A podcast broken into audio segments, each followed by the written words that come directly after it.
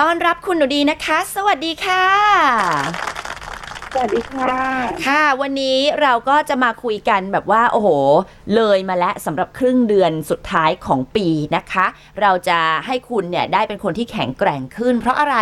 บางคนคุณหนูดีคะผ่านพ้นไปหนึ่งปีเนี่ยเหมือนกับอยากจะให้จบๆไปสักทีหนึ่งเพราะสิ่งแวดล้อมในที่ทำงานเนี่ย มันทำให้เรารู้สึก เบื่อรู้สึกไม่อยากจะไปทำงานแต่มันก็มีภาระอะเนาะที่ต้องใช้เงินฉะนั้นการทำงานก็คือการได้เงินมาจำใจที่จะต้องไปที่ทำงาน สิ่งหนึ่งที่หลาย ๆ คนอาจจะเคยเจอที่ไม่อยากไปทำงาน เพราะว่าโดนกลั่นแกล้งในที่ทำงานคือแบบโดนแกล้งไม่ว่าจะเป็นทางวาจา หรือว่าพฤติกรรม การวิพากษ์วิจารณ์อะไรต่าง ๆ นะคะ ซึ่งวันนี้เราจะมาคุยกันว่าเราควรจะรับมือกับการกลั่นแกล้งในที่ทำงานอย่างไร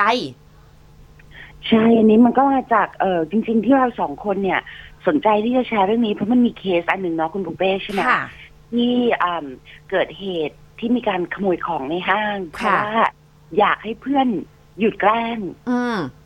คืออม สาวคนเนี้ยคือสารภาพกับทางเจ้าหน้าที่ตำรวจอืมว่าสาเหตุที่เธอเข้าไปขโมยของในห้างเนี่ยเพราะว่าเพื่อนที่ทำงานเนี่ยชอบแกล้งเธอต่างๆ นานา แล้วเขาก็บอกว่าก็ลองไปขโมยของในห้างสิแล้วเขาจะเลิกหยุดแกล้งคือฟังแล้วดิฉันงงตกใจ Oh my god ว่าเอ้ยนี่มันที่ทำงานหรือมันโรงเรียนประถมทำไมมันติ้งต้องอย่างนี้ แล้วการท้าแบบนี้คือคิดว่าเธอคนนั้นคงจะแบบโดนแกล้งมาเยอะมากจนแบบก็ได้ก็ไปขโมยก็ได้เธอจะได้หยุด แต่ถามว่าในชีวิตจริงปุ๊บเป้คิดว่าถึงขโมยแล้วเขาก็ยังจะคงแกล้งอยู่นะ จริงหนูดีว่ามันมันเหมือนไอ้เนี่ยก็เป็นอีกหนึ่งในวิธีแกล้งนะอันนี้ในความคิดเห็นหนูดีนะคะค่ะไม่ใช่ว่าแบบเมื่อเธอทำอย่างนี้สิแล้วเธอจะแบบพิสูจน์ตัวเองอะไรประมาณเนี้ยค่ะ เพราะว่าข่าวนั้นน่ะมันก็น่าสงสารมากเพราะว่าตอนจบนะ คือผู้หญิงที่ไปโดนเหมือนโดนเพื่อนแบบเหมือนผลักดันอะบูลลี่ให้ไปขโมยของเพื่อจะพิสูจน์ตัวเองเนี่ยตอนหลังน้องก็โดนดำเนินคดีนะคะ ทางกฎหมายด้วยคือตำรวจเขาก็ใช่แบบคือคือเขาก็ไม่ได้ดรอปคดีไปเพราะบอกว่าค่ะโอ้ อันนี้น้องโดนกลั่นแกล้งมาเราก็จะไม่ดำเนินคดีอืมน้องก็โดนแล้วน้องค่ะก็โดนคนเดียวด้วย ใช่ คือเพื่อนที่เอ่อบังคับมาเนี่ย ก็ตำรวจเขาก็ไม่สามารถไปดำเนินคดีได้คือมันก็ไม่มีกฎหมายว่าแบบมเธอโดนบูลลี่มาให้มาขโมยของ เพราะฉะนั้นค่ะเนี่ยคนที่บูลลี่เธอต้องโดนลงโทษด้วยไม่ใช่อืมนี่ต้องบอกไว้เลยนะคะ ถ้าใครโดนแบบเหมือนบูลลี่ไม่ว่าจะเป็นในโรงเรียนหรือว่าในเป็นในที่ทำงานเนี่ยค่ะค่ะแล้วเพื่อให้ไปทำอะไรสักอย่างที่ผิดกฎหมายอืม ต่อให้คุณสารภาพว่าคุณโดนค่ะ เอ่อกดดันมาคุณก็จะเป็นคนเดียวเท่านั้นที่โดนดำเนินคดี อืมนะคะซึ่งอืมข่าวเนี้ยมาทำให้เราคิดว่า เอ๊ะ มันมีกรณีนี้เยอะหรือไม่นะคะ ซึ่งปรากฏว่าแม้กระทั่งวิกิพีเดียคุณดูดี ก็บัญญัติคำว่า workplace bullying คือการกลั่นแกล้งในที่ทำงานนะคะ ซึ่งมีหลายอย่างไม่ว่าจะเป็นการอ่าพูดจานะคะ หรือว่าจะไม่ได้ใช้คำพูดแต่เป็นการแบบว่า ทำทำด้วยกระทำด้วยร่างกายนะคะ หรือทำให้เราอับอายในที่ทำงาน ซึ่งแน่นอนว่าในในบางที่อย่างพวกเราโชคดีดิฉันโชคดีว่าที่ทำงานของดิฉันมีแต่คนน่ารักแต่สำหรับเพื่อนดิฉันเพื่อนสนิทบางคนเนี่ยก็รับรู้ได้ว่าการไปที่ทำงานเนี่ยเหมือนแบบไปสมรภูมิรบย่อมๆจะต้องเตรียมคิดล่วงหน้าในการรับมือกับคนที่เขาหมั่นไส้คนที่เขาอยากจะขัดขาเราต่างๆ นานา ซึ่งวิธีการกลั่นแกล้งเนี่ยมีเยอะแยะมากมายในองค์กรแต่ละแบบ ใช่ค่ะ ก็อย่างที่เขาแชร์กันมานะคะ อันนี้เป็นของต่างประเทศให้ลองเปรียบเทียบดูว่าในเมืองไทยเรามีเหมือนกันไหมนะคะอืมเขาก็จะแบ่งเป็นคือถ้าเป็นกลั่นแกล้งในโรงเรียนเนี่ย มันจะเป็นแบบหนึ่งซึ่งกลั่นแกล้งในที่ทำงานมันเป็นอีกแบบหนึ่งเลยเพราะที่ทำงานเนี่ย มันจะมีเรื่องของทรัพยากรต่างๆ ที่บางคนเนี่ย อาจจะทำงานอยู่ในตำแหน่งที่อืมเซ็นผ่านทรัพยากรได้นะคะ เพราะฉะนั้นมันก็เลยมันก็จะแยกไปเป็นอีกหมวดหมู่หนึ่งไหนลองมาดูว่า อย่างในข้อที่หนึ่งเนี่ยค่ะ เขาบอกว่าเออเขาแบ่งเป็นสี่หมวดหมู่หลักๆแหละค่ะนะคะหนึ่งก็คือเป็นวิธีการพูดจา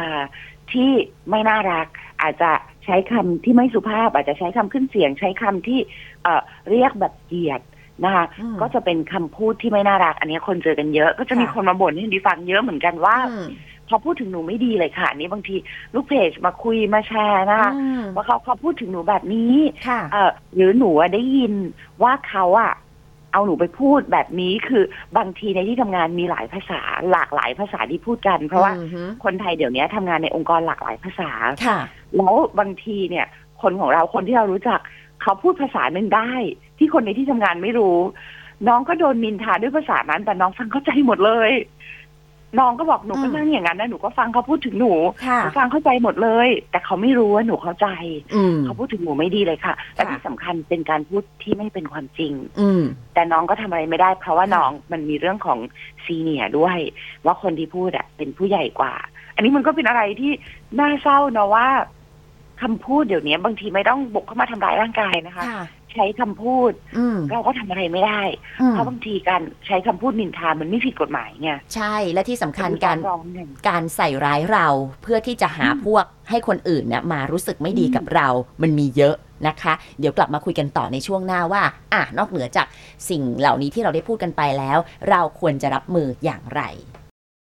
โอ้โหกำลังเข้มข้นเมื่อสักครู่นี้กลับมาคุยกันนะคะ คือการถูกกลั่นแกล้งในที่ทำงานเนี่ย มันโอ้โหมียิบย่อย สารพัดเนาะใส่ร้ายเอ่ยหรือว่าบางบางทีก็แอบทักจะบอกเลยนะคะว่าคอมพิวเตอร์ของเราเนี่ยแม้ว่าคุณจะลุกไปชงกาแฟไปเข้าห้องน้ำคือเป็นไปได้ควรที่จะ sign out lock out account ของเราไม่ว่าจะเป็นอืม Facebook Line อีเมลอะไรต่างๆเนี่ยทำไปเลยอย่าคิดขี้เกียจว่าโอ๊ยเดี๋ยวกลับมาก็ต้องมาล็อกอินใหม่ไม่ เพราะคนที่เขาจ้องจะกลั่นแกล้งเรานะคุณหนูดี เวลาที่เราหายแวบออกไป อาจจะไปเข้าห้องน้ำลงไปซื้อชาไข่มุกสัก 5 นาที 10 นาที เขาสามารถที่จะมาทำอะไรกับบัญชีสำคัญในคอมพิวเตอร์เราก็ได้ ใช่ อันเนี้ยพูดถึงแล้วเนี่ย สมัยนี้มันจะไม่มีแล้วนะคะ แต่อืมไม่แน่อาจจะยังมีอยู่บางทีเดินทางไปต่างประเทศด้วย อันนี้ฝากไว้ด้วย บางทีมีเอ่อจำเป็นต้องใช้เอ่อคอมพิวเตอร์ที่โรงแรมเขาให้ใช้เหมือนแชร์กันแบบ log in เข้าไปมีคอมพิวเตอร์ตั้งอยู่อะไรเงี้ยค่ะ ในจุดสาธารณะแล้วเราเข้าไปใช้ อันนี้อย่าลืมล็อกเอาท์นะคะ เพราะว่าบางทีเนี่ย เราใช้เปิดอีมงอีเมลเปิด account อะไรเสร็จอะ ลุกไปเที่ยวเลย แล้วฝั่งคนถัดมาหรือคนต่างชาติที่เขาเป็นนักท่องเที่ยวเหมือนกันคนถัดมาเขาเดินมาเนี่ย อาจจะเข้าไปทำอะไรใน account เราก็ได้ ก็เลยฝากไว้ว่าไม่ใช่แค่ในที่ทำงานนะมันอาจจะมีคนที่แบบไม่โอเคอะอืมอยู่ปะปนในหลาย ๆ ที่ที่เราไปก็เพราะดิฉันนะเคยอันนี้กับตัวเลย วันนั้นจำเป็นที่อเมริกาจำได้เลยว่าจำเป็นต้องใช้อ่าอีเมลแบบเครื่องใหญ่อะค่ะค่ะ แล้วก็เข้าไปในแอคเคาท์อะไรสักอย่างแล้วพอลุกปุ๊บ ไม่ได้ล็อกเอาท์อืมเจ้าหน้าที่โรงแรม เขาบอกคุณล็อกเอาท์เดี๋ยวนี้ให้ฉันเห็นเลยเดี๋ยวตายตายตายตายตายลืมแบบง่ายๆอะ แบบลืมแบบง่ายๆสุดๆนะคะอืมก็ อันนี้ก็ฝากไว้ด้วยเนาะค่ะบังเอิญพูดมาก็เลยเตือนไว้เลย อ่านะทีนี้รับมือนะคะอืมก็เขาบอกว่าอย่างแรกเลย อย่าไปเก็บเงียบค่ะ พูดออกไป ถ้าสมมติเราเริ่มได้ยินแล้วว่า อ่า อ่าพี่ กุ๊กไก่แอบเอาเราไปเมาส์กับใครก็ตามแต่เราอย่างเงียบค่ะ เขาแนะนำว่าลองที่จะพูดดูนะคะ แต่ทีนี้วิธีการพูดมันก็มีหลากหลายนะคุณหนูดีทางบทความเขาะว่าไงบ้าง โอ้โห คือเอาจริง ๆนะคะ ต้องบอกก่อนว่า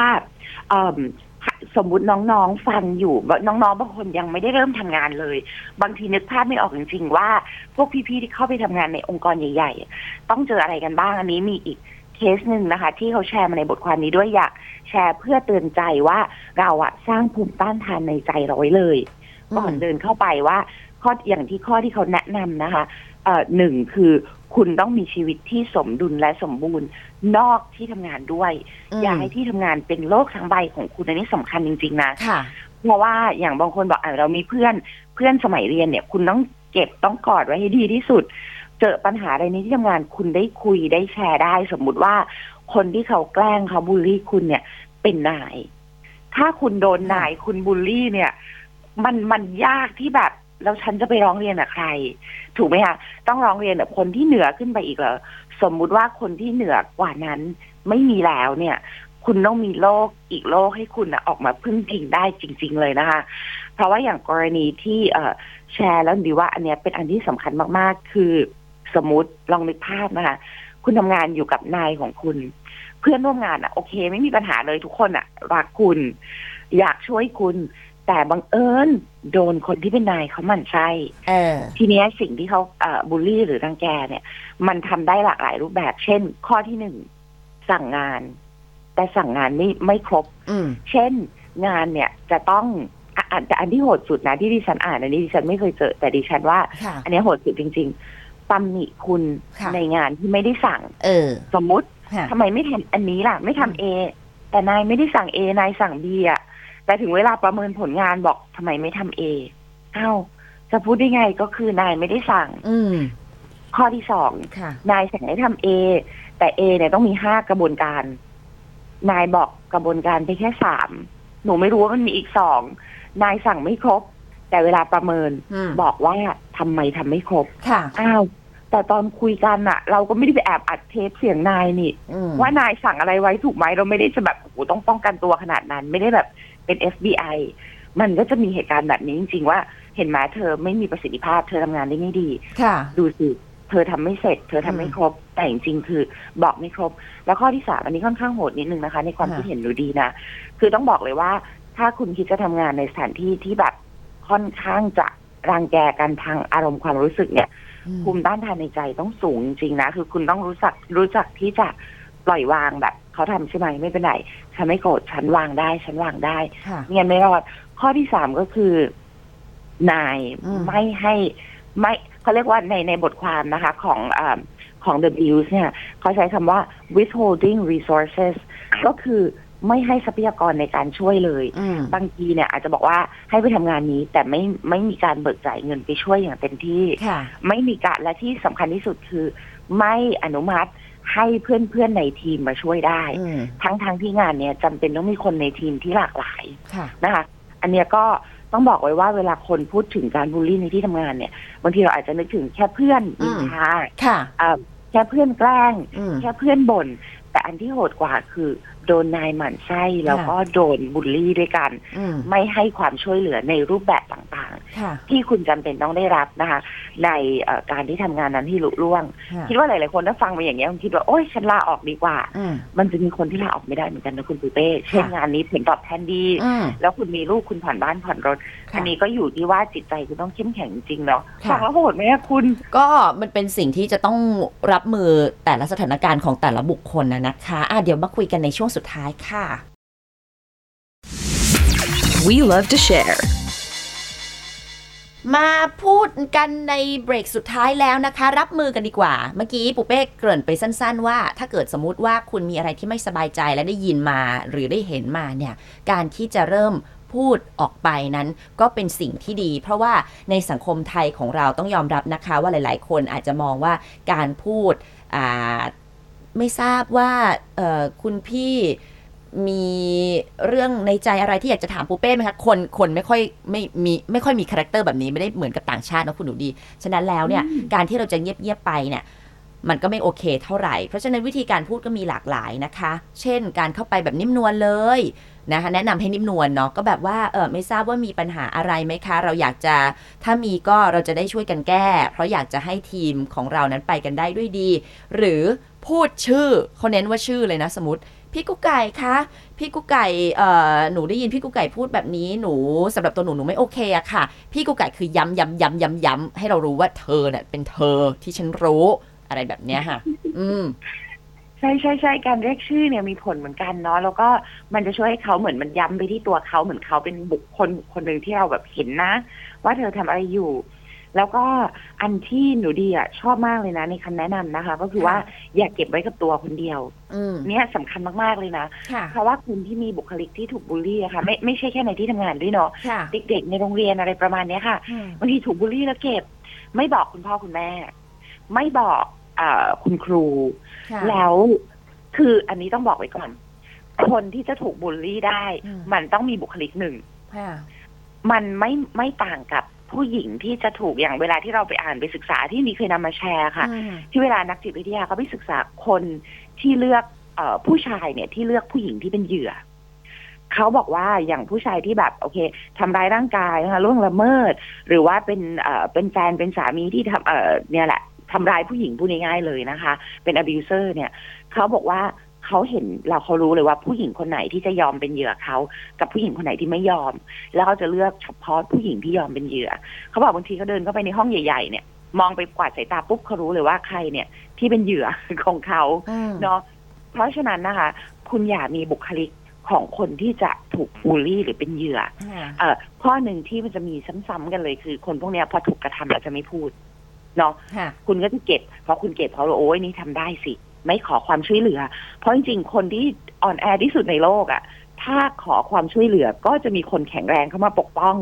เนาะเพราะฉะนั้นถ้าคุณรู้ว่าคุณน่ะ ถูกกระทำแล้ว คุณไม่อยากไปสู้กับเขาแบบตาต่อตาฟันต่อฟันหรือบางที คุณทำไม่เป็น ยกตัวอย่างตัวหนูดีนะคะอ่าตัวเราหนูดีอะเป็นคนสู้คนนะอืมอืมแต่ว่าถ้าเจอในกรณีแบบ มาพูดจากับเรารับหลังหรือแบบมาทำร้ายเราแบบเนี้ย ให้เราไปแบบเผชิญหน้า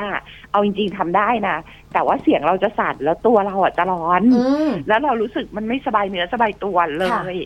ส่วนใหญ่จะเลือกไม่ทำถึงทำได้จะเลือกไม่ทำเพราะฉะนั้นสิ่งที่ดิฉันทำเพื่อช่วยเหลือตัวเองคือดิฉันไปบอกคนอื่นดิฉันก็ไปหาพวกเออแล้วดิฉันก็จะแบบว่าฉันไม่ไหวแล้วอะไรเงี้ยช่วยๆกันหน่อย แล้วพวกของเรานั่นแหละก็จะช่วยเรา เพราะฉะนั้นอันนี้ต้องบอกคุณผู้ฟังจริง ๆ นะ ต่อให้คุณเป็นคนจิตใจเข้มแข็งอืมบางทีคุณไม่อยากปะทะอะคุณต้องบอกคนอื่น ถ้าคุณอยู่ในที่ทำงานนะคะ แล้วอันนี้ดิฉันก็ชอบนะ ข้อที่หนึ่งคุณอะคุณจดไว้คุณเก็บข้อมูลไว้ละคุณเก็บค่ะข้อมูลไว้หมดเลยนะ คุณโดนกระทำอะไรค่ะสองคุณอาจจะบอกที่ดีที่สุดนะคะ บอกคนที่เป็นแมเนเจอร์มาก เขาใช้คำว่าบางทีก็ HR อืมคือฝ่ายบุคคลค่ะสองคือถ้าคนที่รังแกคุณเน่ะเป็นอืมเพื่อนร่วมงานค่ะคุณอาจจะบอกหัวหน้าค่ะแต่บางเอิญถ้าอืมคนที่บูลลี่รังแกคุณเป็นหัวหน้าอืมอันนี้คุณต้องดูแล้วว่าในบริษัทนั้นเนี่ยค่ะมีคนที่ตำแหน่งสูงขึ้นไปไหมมีอืม HR ไหมมีระเบียบ policy ยังไงค่ะที่เขาอะจัดการเรื่องการบูลลี่ในที่ทำงานอืมอันเนี้ยสำคัญมากค่ะแล้วก็ ถ้าไม่ไหวแล้วจริง ๆ คือฉันไม่มีใครช่วยเหลือฉันได้แล้ว คือที่ทำงานเนี้ยก็ปล่อยให้ฉันโดนบูลลี่อยู่เนี่ยแหละอืมคุณต้องหาที่ทำงานใหม่ค่ะคุณไม่คุณไม่สามารถจะทนได้หรอกอืมแต่สิ่งที่เขาแนะนำคือ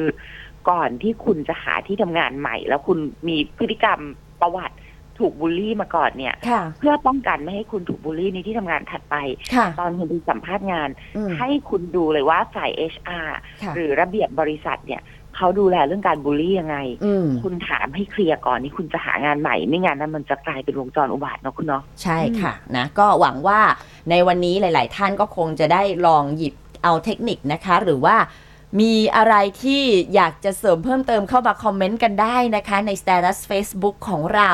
จากบทความนี้ปูเป้ก็แปะเอาไว้นะคะ เป็นคอมเมนต์ภายใต้ภาพคุณหนูดีกับเกสรดอกชมพูสวยงามฟรุงฟริงนะคะ วันนี้ขอบคุณคุณหนูดีมากค่ะ ยินดีค่ะ สวัสดีค่ะ ยินดีค่ะ We love to share.